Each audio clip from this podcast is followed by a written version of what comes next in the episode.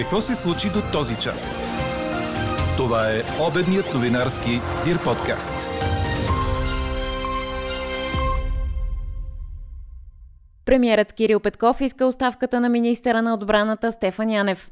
Всеки момент започват преговорите между руската и украинската делегации на границата с Беларус.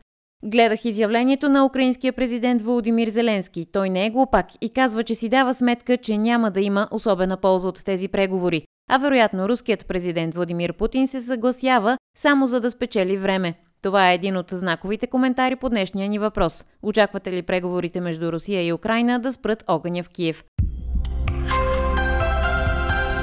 Говори Дирбеге. Добър ден, аз съм Елза Тодорова. Чуйте подкаст новините по обяд на 28 февруари. Дневните температури са от 3 до 8 градуса, с градус 2 са по-низки в североизточните части и високите полета, според прогнозата на синоптика ни Иво Некитов. В източна България и планините ще вали сняг и заради силния вятър ще се образуват навявания. Националният институт по метеорология и хидрология предупреди за вятър и поледици с оранжев код в крайморските области и с жълт в 12 области в Централна и Източна България. Ако сте на път, през прохода превала се преминава с вериги. Близо 900 машини обработват републиканските пътища, съобщиха от пътната агенция. Карайте внимателно и тръгвайте само с подготвени за зимни условия автомобили, предупреждават от там. През изминалото денонощие в страната са станали 19 тежки катастрофи, при които са ранени 36 души. Часове след като министърът на отбраната Стефан Янев написа във Фейсбук, че няма да подаде оставка и ако бъде отстранен от правителството, това ще има опасни последици, премиерът Кирил Петков обяви, че иска тази оставка и тя ще бъде гласувана утре на извънредно заседание на парламента. В изявление пред медиите премиерът увери, че всички коалиционни партньори подкрепят оставката на Янев и че до часове ще бъде обявено името на новия военен министр, който ще бъде предложен за одобрение от Народното събрание. Петков аргументира решението си да поиска оставката на Стефан Янев така. Първо, никой министър в това правителство няма право на собствена външна политика, особено по Фейсбук. Второ, никой министър не може да казва на правителството, че неговото оставане е функция на стабилността на правителството. Това правителство няма да гони стабилност, ще гони правилни действия и принципни позиции. Трето, мой военен министр не може да използва думичката операция вместо думичката война. Операция не може да се нарече, когато хиляди военнослужащи от едната и от другата страна вече са убити. Войници, които са с възраст по-малка от възрастта на моята голяма дъщеря. Когато и тази нощ се обстрелваше българско мълцинство в Украина, когато и тази нощ българи в Киев се криеха по мазетата, защото се страхуваха, че техните домове ще бъдат взривени. Когато говорим за българския интерес, българския интерес не е да сведеме глава, защото преклонена глава сабя не сече. Когато виждаме нещо, с което не сме съгласни, което е толкова очевадно, ние не можем да кажем, че българският интерес е да си мълчим. Българският интерес е този, когато използваме гласа на България, гласа на българското правителство, остро да осъжда политики и действия дори на великите сили. Искам да кажа също, че Европейския съюз никога не е бил по-единен. Когато виждаме, че една славянска страна напада друга славянска страна в една братоубийствена война, без реален повод, ние трябва да заявиме с ясен глас – тази война трябва да спре. Кирил Петков допълни, че нито един министр в това правителство не може да се чувства така, сякаш неговото оставане е залог за кабинета.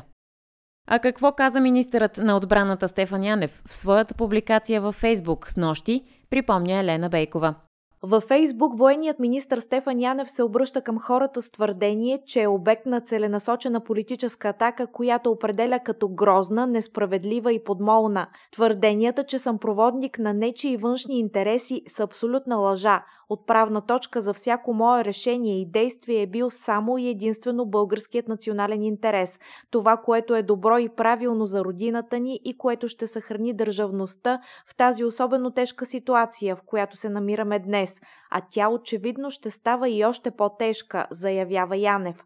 И допълва, че истината не е много важна. По-важна е интерпретацията.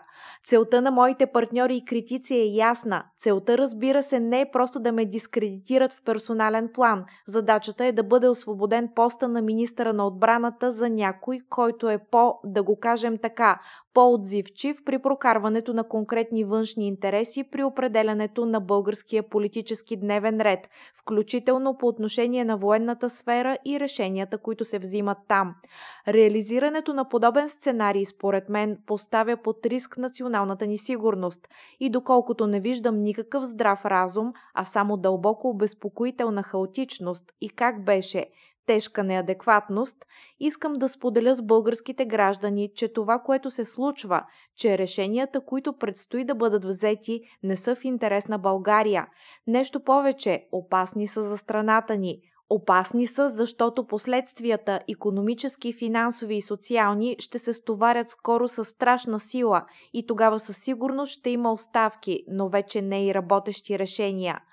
По време на днешното изявление на Кирил Петков на въпроса какви ангажименти е трябвало да поеме страната ни и срещу които е бил министър Янев, премиерът отговори, че България не трябва да поема никакви ангажименти, които не счита, че трябва да поема и допълни, че Европейският съюз никога не е бил толкова единен и че ако всяка държава започне да прави външната си политика във Фейсбук, ставаме слаби и никой няма да ни отразява. Публикацията си от снощи Стефан Янев заявява още, че България няма нужда да демонстрира проруска, проамериканска или проевропейска позиция. България трябва и според мен е длъжна да демонстрира позиция в защита на националните си интереси, твърди той. Янев посочва, че няма да подаде оставка в тази геополитическа ситуация – Доколкото оставката ми е въпрос вече единствено на процедура, разчитам на коалиционните партньори и политическата сила, която уж ме подкрепяше, да придвижат нещата по съответния ред. Това ще е демонстрация на волята на парламентарното мнозинство и индикация за политиката, която ще се провежда за напред, подкрепени със съответната ясна, надявам се, аргументация, казва още Стефан Янев. Всеки момент се очаква да започнат преговорите на руската делегация с представители на Украина в Големска област в Беларус. Сега поглеждаме към онова, което се случи от сутринта до този момент в Украина. Британското издание The Times писа, че 400 руски наемници действали в Киев по нареждане на Кремъл, като задачата им била да убият президента Зеленски и членове на украинското правителство и да подготвят почвата за вземането на града под контрола на Москва. Според изданието става дума за групата Вагнер, частна военна компания, управлявана от един от най-близките съюзници на Путин. Тя изпратила преди пет седмици наемници от Африка срещу, цитирам, солиден финансов бонус. Тази информация станала известна на украинското правителство в събота сутрин, часове преди Киев да обяви комендантски час. Иначе, руското настъпление срещу Киев е било забавено от логистични проблеми и яростната украинска съпротива според Британското министерство на отбраната, цитирано от Reuters. Според ведомството, основната част от сухопътните сили на президента Путин остават на повече от 30 км северно от Киев. Настъплението им е забавено от украинските сили, защитаващи летище Гостомел, една от ключовите руски цели в първия ден на конфликта. Не стихват обаче ожесточените боеве около Чернигов, град в северна Украина и североизточния град Харков. И двата града остават под украински контрол. Междувременно и Гърция затвори въздушното си пространство за всички руски самолети. Ще бъдат допускани само полети с хуманитарна цел и извънредни полети. Това ще въжи 3 месеца. А рублата се срина до рекордно ниско ниво, след като новите западни санкции срещу Русия заради инвазията в Украина влязоха в сила. В ранната търговия цената на руската валута падна до 119 за долар. Спадът дойде въпреки обявените от Руската Централна банка мерки за подкрепа на пазара и освобождаването на 733 милиарда рубли от резервите на местните банки. Според ТАС, съветът на директорите на Руската Централна банка е взел решение да повиши рязко основната лихва с 10,5% пункта до 20 на 100. Според банката, тази стъпка трябва да поддържа финансовата и ценова стабилност и да защитава спестяванията на гражданите от обесценка. Какво още очакваме да се случи днес? На следобедното заседание на Министерския съвет ще бъде обсъдено, освен оставката на военния министр Стефан Янев и извозването на 140 българи от Киев, както и ядрената заплаха след обявеното от руския президент Владимир Путин вчера. В момента се надяваме, имаме прозорец, който трябва да използваме. Ако успеем да договорим с всичките власти да направим зелен коридор, да могат тези 140 българи да бъдат извадени днес от Киев. Втора точка. Ще обсъдим ядрената заплаха, която Путин отправи вчера. Това може да е само опит за сплашване, но не може да бъде игнориран. По-рано пред БНТ българският посланник в Румъния Радко Влайков съобщи за трудности да бъдат доставени храна и вода на чакащите от украинска страна. По думите му голям проблем е, че няма и бензин и се стига до хуманитарна катастрофа за чакащите.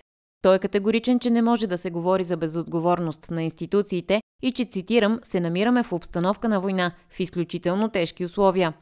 У нас при желание всеки може да помогне на хората в нужда, като българският червен кръст откри банкова сметка, която е публикувана на сайта на организацията.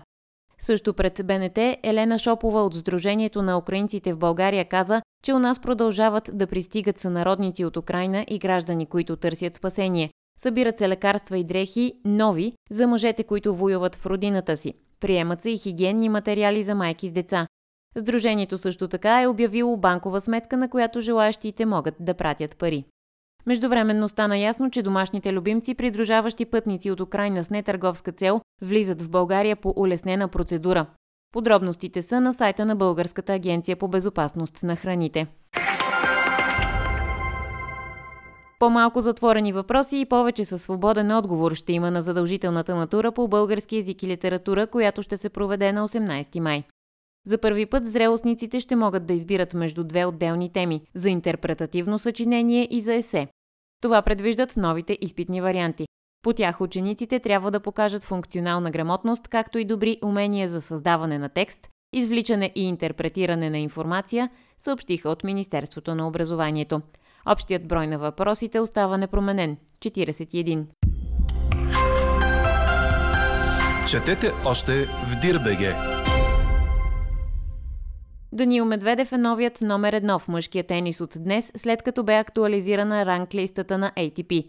Руснакът поема штафетата след две години, в които на върха бе само един човек – Новак Джокович, припомня Корнер. Сърбинът държи и рекорда за най-много седмици като номер едно изобщо – 361, а сега ще трябва да търси път да си върне позицията от Медведев. Новият лидер е на 26 години и за първи път се изкачва на върха в ранглистата, което го прави шестият най-възрастен тенисист, достигнал там за първи път. Даниил нарушава една от най-дългите номинации в световния тенис, след като точно 18 години минаха, откакто някой извън големите четирима – Роджер Федерер, Новак Джокович, Рафаел Надал и Анди Мъри – бе начало на ранглистата. Последното име различно от техните, като номер едно бе това на Анди Родик през 2004. Междувременно българката Виктория Томова влезе в основната схема на турнира в Монтерей в Мексико, като победи представителката на домакините Фернанда Контрерас с 6 на 1, 6 на 4. В първия кръг Томова ще играе срещу Диан Пари от Франция, а при успех ще влезе за първи път в кариерата си в топ 100 на света. Какво ни впечатли преди малко?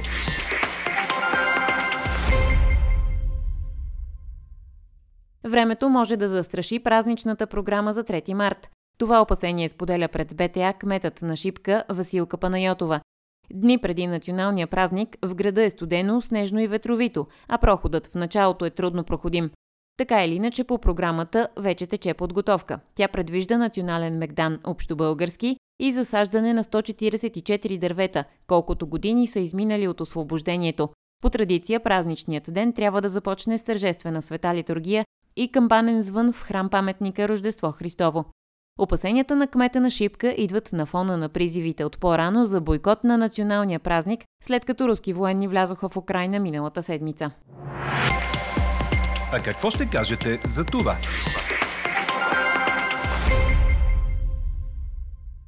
Очаквате ли преговорите между Русия и Украина да спрат огъня в Киев? Ви питаме днес. До този момент превес имат отговорите не. Ето и коментарите ви по темата. Обобщи ги Елена Бейкова. Абсолютно и категорично не, коментира наш слушател по въпроса ни. Очаквате ли преговорите между Русия и Украина да спрат огъня в Киев? И добавя, гледах изявлението на украинския президент Зеленски. Той не е глупак и казва, че си дава сметка, че няма да има особена полза от тези преговори, а вероятно Путин се съгласява да преговарят само за да печели време. Видя се, че окупацията на Украина не върви според плановете на Москва и руският президент търси варианти да лавира. Друг слушател казва, че се надява първият ефект да е изтегляне на руските войски от Украина незабавно. Трети смята, че на Путин му трябва поне половината Украина, включително цялото Азовско и Черноморско крайбрежие или максимум цялата страна, въпреки че в Западна Украина ще му дадат още по-силен отпор. Преговорите на белоруската граница са само прах в очите. Според друг наш слушател, до момента руският президент е бил дори много търпелив спрямо 8 години грабежи, палежи, убийства, издевателства над местните малцинства. Анкетата продължава. Гласувайте и коментирайте в страницата на подкаста. Експертен коментар ще чуете във вечерния ни подкаст в 18. Слушайте още, гледайте повече и четете всичко в Дирбеге.